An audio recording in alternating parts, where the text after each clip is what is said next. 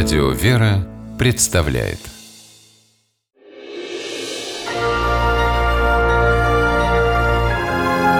Герои моего времени Иваново принято считать городом невест и героинь труда. Но это и город героев-байкеров.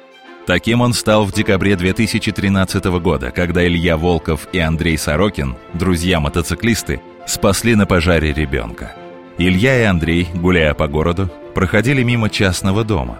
Увидев над ним черный дым, бросились во двор, а подбежав к окну, услышали детский крик. Ребенок звал на помощь. Байкеры вызвали пожарных, но дожидаться их приезда не стали. Андрей принялся выбивать дверь, она не поддавалась. Тогда Илья голыми руками разбил окно и проник в дом. В комнате плакал восьмилетний мальчик, успевший наглотаться дыма. Подхватив ребенка на руки, Илья вынес его из дома и отвел к соседке. Но малыш продолжал рыдать. Теперь уже от страха за свою любимую собаку, которая осталась во дворе на цепи. Андрей и Илья вернулись к горящему дому, отвязали пса и привели его к маленькому хозяину. Только тогда Рома успокоился.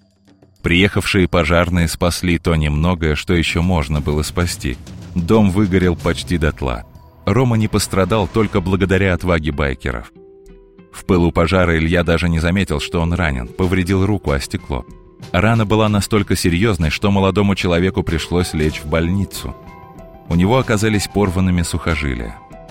Александр Чеботарев, хирург, проводивший операцию, проникся к герою уважением что, наверное, дано не каждому совершить такой геройский поступок. Это все-таки разбить стекло, пожертвовать своей рукой, залезть в горячий дом и спасти ребенка, это дорогого стоит. Об этом подвиге заговорила все Иваново. О Роме Постникову, который по-настоящему познакомился со своим спасателем, когда тот выписался из больницы, завидовали все сверстники. Дядя Илья разрешил ему поиграть со своим железным конем – Счастливый Рома не забыл поблагодарить байкера. Спасибо, дядя Илья, за то, Пожалуйста. что попытались меня спасти. Илье и Андрею, привыкшим к опасным приключениям на байках, смелости не занимать.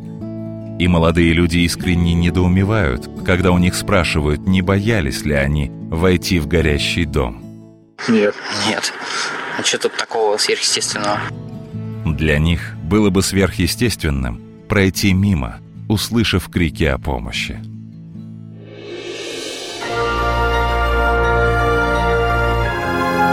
Герои моего времени В программе использованы материалы Пятого канала.